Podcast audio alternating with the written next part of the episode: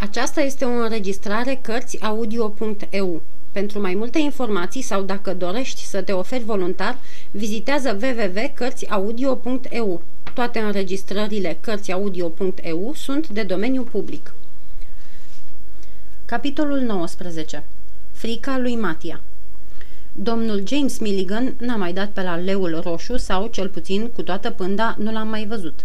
După Crăciun am început să umblăm iar ziua, așa că, nemai sperând decât în duminici, mai multe stam acasă în loc să ne ducem să ne plimbăm și să petrecem. Fără să spună de ce, Matia vorbise cu Bob și îl întrebase dacă nu ar fi vreun mijloc să găsim unde sta o oarecare doamnă Milligan care avea un fiu paralizat, sau cel puțin domnul Milligan, și Bob răspunsese că pentru aceasta trebuia să știe cine era doamna sau domnul acela, pentru că numele lor era foarte răspândit în Londra și mai ales în Anglia. Pentru noi nu era decât o singură doamnă Milligan, mama lui Arthur, și un singur domn Milligan, unchiul lui. Și atunci Matia iar a început să-mi cânte Hai la Paris cu aceleași discuții ca până atunci. Așadar, nu mai vrei să o găsești pe doamna Milligan, i-am zis eu. Ba nu, dar nu e nicio dovadă că ea e în Anglia. Nici că e în Franța. În Franța e probabil pentru că boala băiatului a silit-o să-l ducă în țări prielnice vindecării. Parcă numai în Franța e climă sănătoasă. O mai fi și aiurea, dar, deoarece acolo s-a vindecat întâi, tot acolo trebuie să-l fi dus și acum, și apoi scurt și cuprinzător. Vreau să te văd plecat. De ce? Eram în așa stare că nu îndrăzneam să-l întreb, de teamă că o să-mi răspundă tocmai ce nu doream să aud. Trebuie să plecăm cu orice chip, căci simt o amenințare, simt că o să ne lovească ceva. Dar, deși nepăsarea familiei nu se schimbase deloc, deși bunicul meu își păstra urâtul obicei, deși tatăl meu nu deschidea gura decât spre a-mi porunci, deși mama nu avea nicio vorbă bună pentru mine, deși frații îmi scoteau mereu sufletul, Ana se uita urând la mine, iar Cati nu era drăguță decât când îi aduceam zaharicale, nu mă puteam decide să-i ascult sfatul, după cum nu îndrăzneam să-l cred că nu sunt băiatul lui Master Driscoll. De îndoit, da, mă îndoiam, dar să cred ori da, ori nu, nu eram în stare. Și a trecut încet vremea, foarte încet, cu zile după zile și săptămâni după săptămâni, până am ajuns la data când neamul avea obicei să plece prin țară. Revopsise cele două chervane și le încărcase cu câtă marfă încăpea în ele ca să o vândă cât o ține vara. Ce nu era? Stofe, tricouri, scufe, tichii, broboade, batiste, ciorapi, pantaloni, veste, nasturi, ață, bumbac, lână, ace, foarfeci, blice, cercei, inele, săpunuri, alifii, pietre de ascuțit, prafuri pentru bol de câini, ape de scospete, ape de dinți, boiel de mustăți și câte și mai câte. Și când eram acasă, vedeam ieșind din pivniță pachete și borcele venite nu din prăvăliile în care se vindeau asemenea mărfuri. Când s-au umplut chervanele, au cumpărat cai. Cum și de unde? Nu știu. I-am văzut venind, i-am hămat și era tot gata. Dar noi ne lăsa la Londra cu bunicul? Sau însoțeam căruțele urmându-ne meseria, adică cântând în satele și orașele prin care am fi trecut? Asta a fost părerea tatălui meu, să rămânem cântăreți și ne-a pus-o în vedere în ajunul plecării. Să ne folosim de cel din tâi prilej, mi-a zis Matia, și să fugim în Franța. De ce să nu vedem Anglia? Pentru că ți-am spus că o să ni se întâmple ceva. Poate că avem norocul de a găsi pe Artur. Și eu cred că mai probabil îl vom găsi în Franța. Să încercăm întâi aici și apoi vom vedea. Știi ce ai merita? Nu. Să te las și să plec singur. Ai dreptate. De aceea pleacă. Nu am dreptul să te opresc și știu că prea ești bun stând cu mine. Du-te dar de vezi pe Liza și spune-i că ești un tont, dacă crezi că te-aș lăsa când te văd cum ești.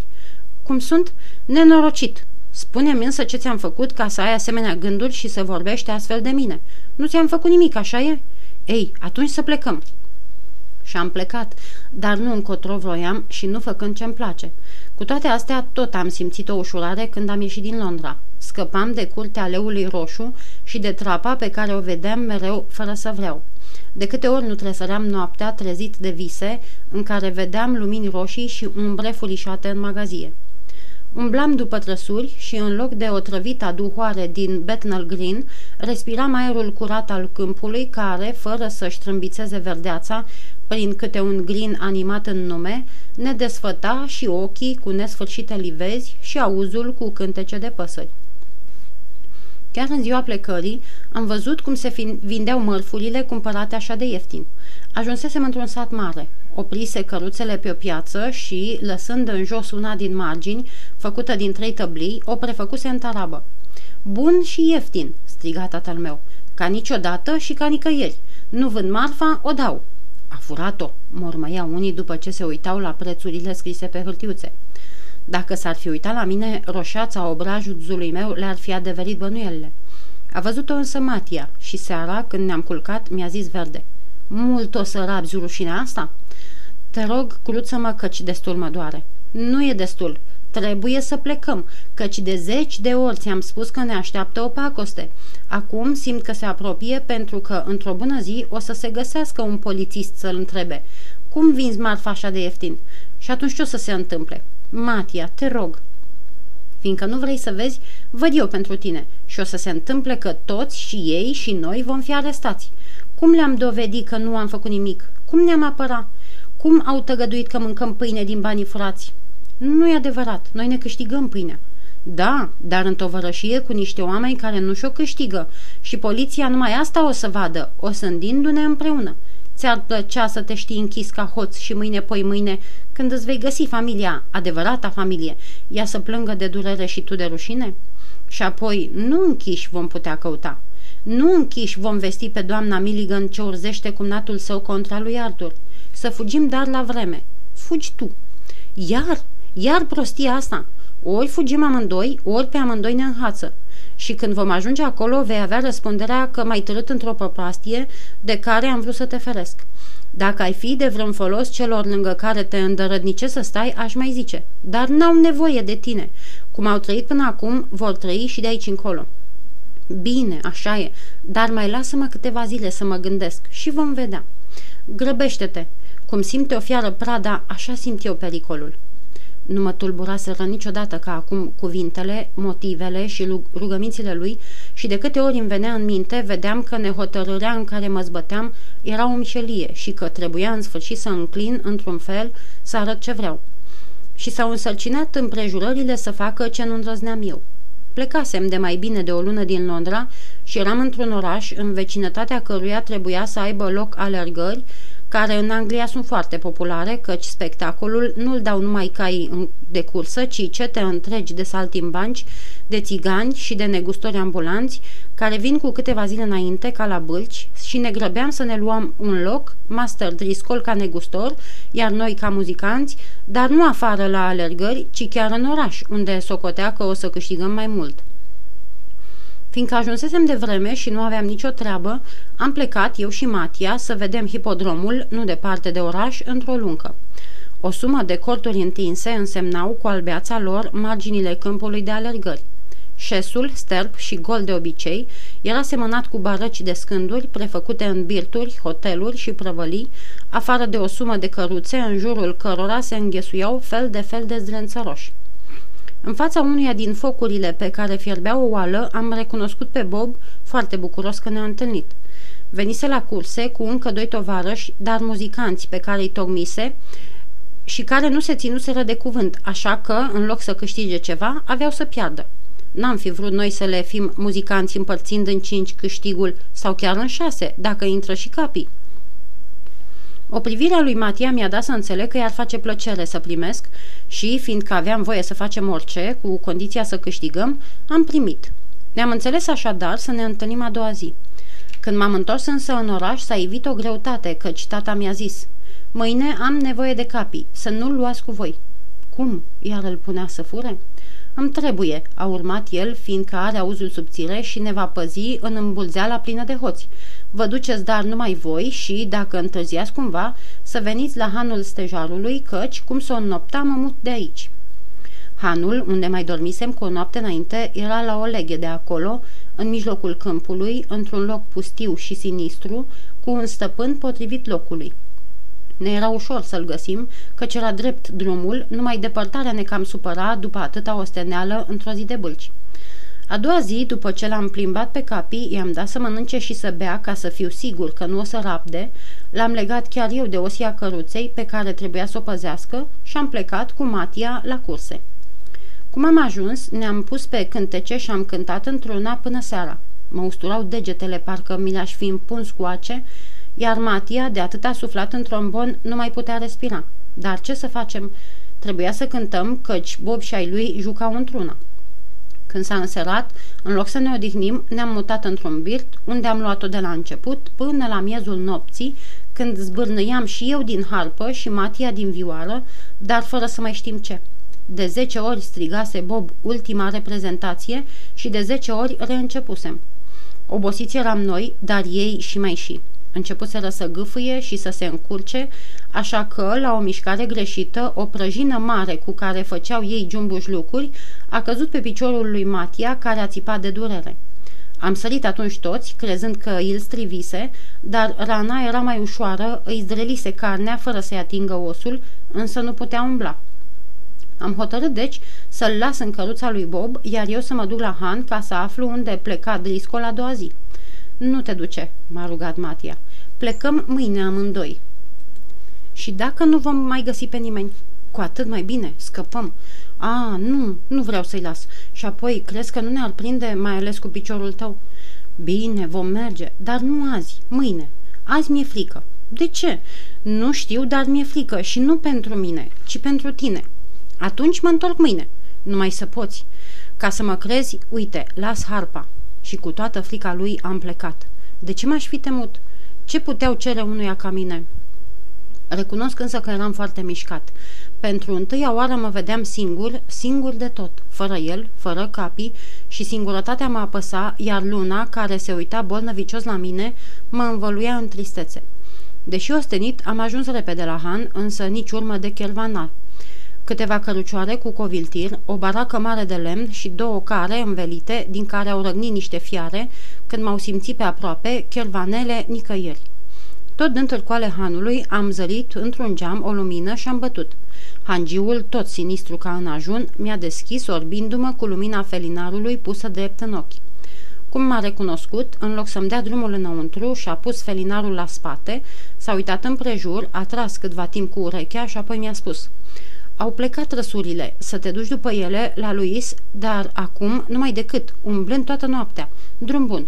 Atât și ușa în nas. De când eram în Anglia, învățasem destulă engleză ca să înțeleg ce-mi spusese. Era însă o vorbă, cea mai însemnată, care, așa cum o pronunțase, nu avea niciun înțeles pentru mine. Vorba Luis. Ce însemna Luis?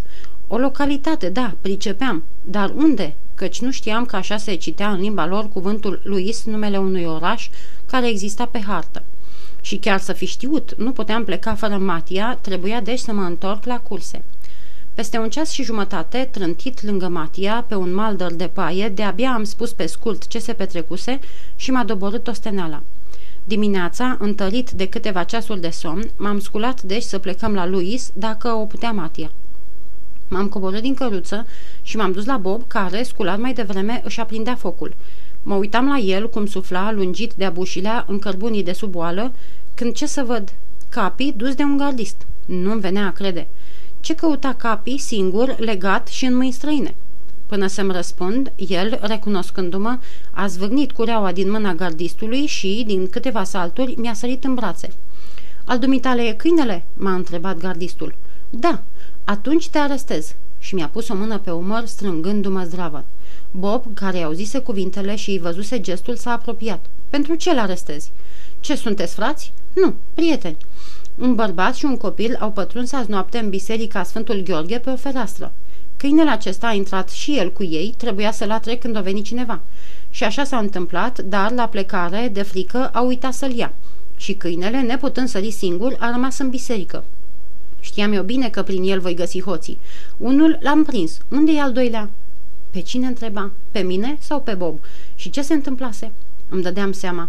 Driscoll nu-mi ceruse câinele ca să păzească marfa, ci ca să apere hoții, nu de plăcere se mutase de la hanul din câmp și nu degeaba fugiseră de acolo, ci fiindcă îi prinseseră furând. Dar nu mi-ar da mie de hoți, ci de mine.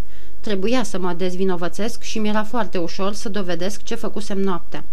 În timpul acesta, Matia, care auzise gardistul, se dăduse jos din căruță și se apropiase șchiopătând.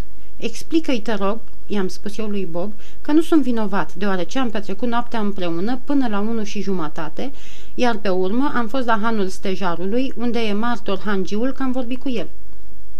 Dar explicația l-a înrăit, arătând că tocmai atunci, la ora aceea, au intrat hoții în biserică, prin urmare, cum a plecat de aici, s-a dus acolo.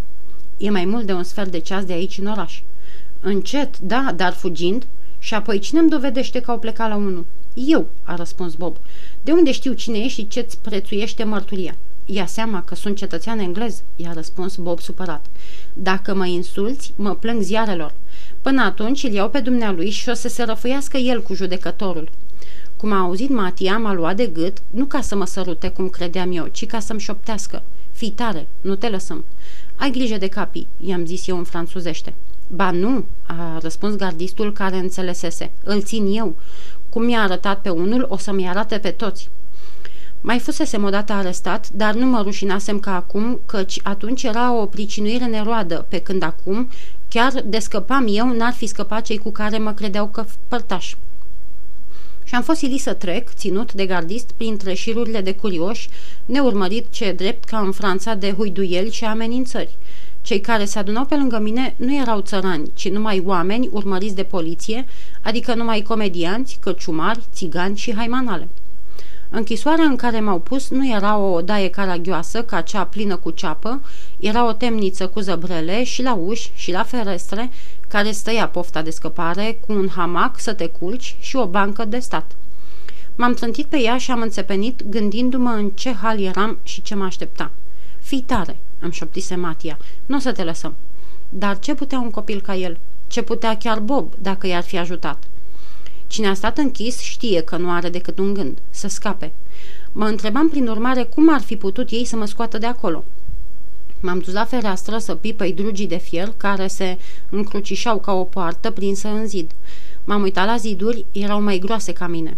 Pe jos era pietruit cu lespezi, iar ușa căptușită cu fier. M-am dus iar la fereastră, dădea într-o curticică lungă și îngustă, închisă cu un zid, înalt de cel puțin 5 metri. Ehe, nici gând de fugă. Chiar ajutat de prieteni. Ce poate prietenia contra forței? Cum o să găurească zidurile? Îmi rămânea așadar să mă întreb întâi cât voi sta acolo până să mă ducă la judecătorul care îmi va hotărâ soarta. Al doilea, dacă mă simțeam în stare să dovedesc că, deși prinseseră pe capii în biserică, eu nu eram vinovat, și al treilea, cum m-aș putea apăra fără să arunc vina pe cei pe care nu voiam să-i acuz. Numai într-asta mă puteau ajuta Bob și Matia să adune mărturii cu care să probeze că la unu și un sfert nu eram în biserica Sfântul Gheorghe. Era destul atât ca să mă scape cu toată muta mărturie a bietului capi. E, să nu-și fi strivit Matia piciorul, ar fi știut el să umble, să cânte, să se facă în patru pentru mine. Dar așa, cum era să alerge? Toate gândurile astea, unite cu groaza prin care trecusem, nu m-au lăsat nici să adorm, nici să gust din mâncarea adusă. În schimb, m-am repezit la com la donița cu apă, căci mă ardea o sete nebună și am băut toată ziua, fără să mă satur sau să-mi spăl amărăciunea pe care o simțeam în gură. Când a intrat temnicerul, o neașteptată ușurare mi-a revărsat parcă puțină speranță, căci, de când stăteam închis, necontenit mă scormoniseră aceleași și aceleași idei. Când o să mă judece? Auzisem multe cu arestați ținuți luni întregi fără judecată și tremuram de frica să nu mi se întâmple și mie așa, căci nu știam că în Anglia nu trec nici două zile între arestare și judecată. M-am grăbit deci să întreb pe temnicer, care nu părea om rău și, după ce mi-a răspuns că mâine, m-a întrebat și el. Cum ai intrat în biserică? Protestări, plânsete, jurăminte că nu sunt vinovat. Aș, a dat din numere și a ieșit îngânând. Ce stricați sunt copiii ăștia! Jignitoare cuvinte. Nu mi-era judecător, dar aș fi vrut să mă creadă, aș fi vrut să citească în ochii și în glasul meu că nu sunt vinovat. Cum era să conving pe judecător dacă nu-l convinsesem pe el? Noroc că acolo vor fi martori și chiar de nu mă asculta el pe mine, îi va asculta pe ei. Știam din auzite că unul din mijloacele de a vorbi cu arestații era să ascunzi bilete în mâncarea adusă de afară din oraș.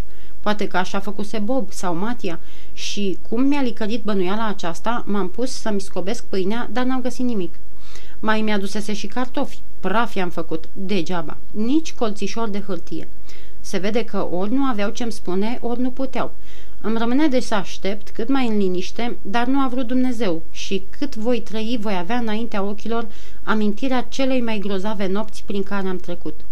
Ce nebunie să nu mă încred în presimțirile lui Matia. A doua zi, temnicerul mi-a adus un lighean și o cană ca să mă spăl, căci era să fiu chemat de judecător, pentru care o înfățișare curată era adeseori cea mai bună apărare. După ce m-am spălat, neastâmpărul m-a învârtit în celulă ca o fiară în cușcă. Aș fi vrut să-mi pregătesc răspunsurile, dar, în loc să înnod ideile, mintea mă ducea la tot felul de născociri care îmi treceau prin cap ca umbrele dintr-o lanternă magică. S-a întors temnicerul, mi-a zis să-l urmez, am plecat după el și, după ce am trecut prin câteva coridoare, mi-a deschis o ușă. Treci. O boare caldă m-a lovit în față și un fel de mormăială mi-a trezit auzul, sala judecății, tribunalul.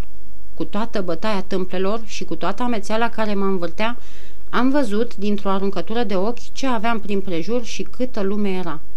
O sală mare, înaltă, cu ferestre largi, împărțită în două, una pentru tribunal și alta pentru public. Pe o ridicătură stătea judecătorul. Mai jos și în față stăteau alții trei, care am aflat mai târziu că erau grefierul, procurorul și încasatorul de amenzi. Iar înaintea mea era un domn în robă și cu perucă, avocatul meu. Cum și de unde l-aveam? Cine mi-l dăduse? Matia? Bob? Ce-mi păsa? Bine că l-aveam. Într-o altă parte am zărit pe Bob cu cei doi tovarăși, cu hangiul și încă vreo câțiva pe care nu-i știam, iar dincolo de ei trei patru inși, printre care gardistul care mă arestase, care va să zică acolo erau martorii. Partea publicului era plină. Tocmai în fund, la coadă, am zărit și pe Matia și cum ne-am încrucișat ochii, am înviat. Trebuia să mă apăr. A început procurorul care, în foarte puține cuvinte, parcă ar fi fost grăbit, a lămurit tribunalul că un furt se săvârșise în biserica Sfântul Gheorghe. Doi hoți, un bărbat și un copil, săriseră cu ajutorul unei scări pe fereastră, luând și un câine care să le dea de veste. Pe la unul și un sfert, un trecător, mirat că e lumină în biserică, trăsese cu urechea și auzise troznind – Trezise atunci paznicul și venise cu ajutoare, dar lătratul câinelui îi pusese pe goană, uitând de frica surprinderii să ia și câinele, care, dus la hipodrom de agentul Jerry, își recunoscuse stăpânul, adică cel aici prezent. Cât pentru al doilea hoț, erau pe urme. Apoi, după câteva considerații care îmi demonstrau vinovăția, a tăcut. Judecătorul, fără să se întoarcă spre mine, m-a întrebat numele, vârsta și meseria. Am răspuns întâi pe englezește că mă cheamă Francis Driscoll, că locuiesc cu părinții în Londra, la Leul Roșu, în Bentle Green, și apoi am cerut voie să explic în franțuzește, deoarece trăisem în Franța și numai de câteva luni eram în Anglia. Să nu crezi că o să mă înșeli, mi-a răspuns el cu asprime. Știu și franțuzește. I-am istorisit atunci cum mi-ar fi fost cu neputință să mă aflu în biserică la unu, deoarece atunci eram la hipodrom, iar până la două și jumătate am fost la o leghe de acolo, la hanul stejarului. Dar la unu și un sfert unde erai? Pe drum spre han. Dovedește. Dumneata pretins că în vremea aceea te duceai la Han și acuzarea susține că ai plecat de la curse ceva mai înainte de că te-ai întâlnit cu complicii la biserică și că ai sărit înăuntru, iar apoi, tocmai după încercarea de furt, ai plecat la Han. Cu toată silința mea de a demonstra că nu era așa, am înțeles că nu se convinge. Ce căuta câinele dumitale în biserică? În ziua furtului nu umblase cu mine. Îl legasem de dimineață sub una din trăsuri. Nu-mi convenea să-i spun mai mult ca să nu învinuiesc pe tata și, cu toate că Mati am făcea semne, n-am mers mai departe. A chemat un martor și l-a pus să jure pe Evanghelie că o să spună drept, fără ură și fără părtinire. Era paznicul bisericii, un om gras, scund și roșcat. A început printr-o lungă introducere, încercând să arate cât l-a turburat și l-a indignat vestea că sunt hoți în biserică.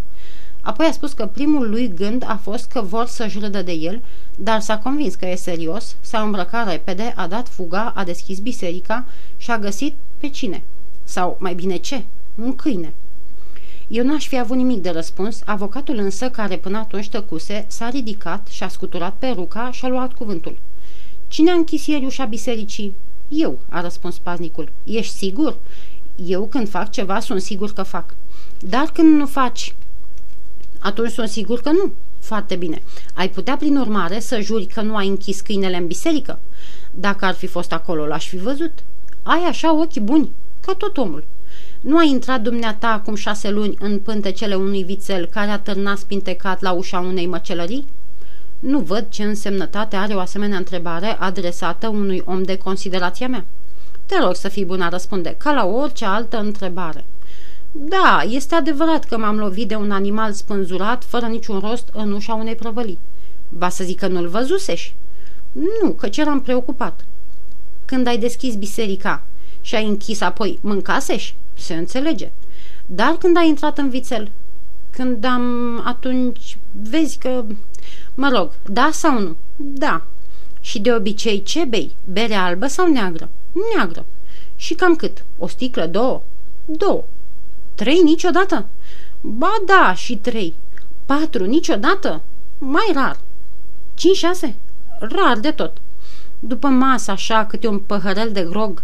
Se întâmplă. Tare? Tăricel. Și altceva ce mai bei? Aici paznicul s-a oprit, iar avocatul a conchis, așezându-se, că acest interogatoriu e suficient pentru a dovedi că acest câine a putut fi închis de martorul care, după masă, nu prea vedea bine, fiind preocupat. Ah, ce avocat! Să fi cutezat, l-aș fi îmbrățișat. Bine, zicea el. Pentru ce capin ar fi fost închis? Foarte posibil. Și dacă îl închisese, nu eu l-am dus?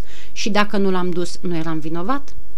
După paznic au fost ascultați cei care l-au însoțit în biserică. Nu văzuse niciunul nimic decât o fereastră deschisă pe care zburaseră hoții.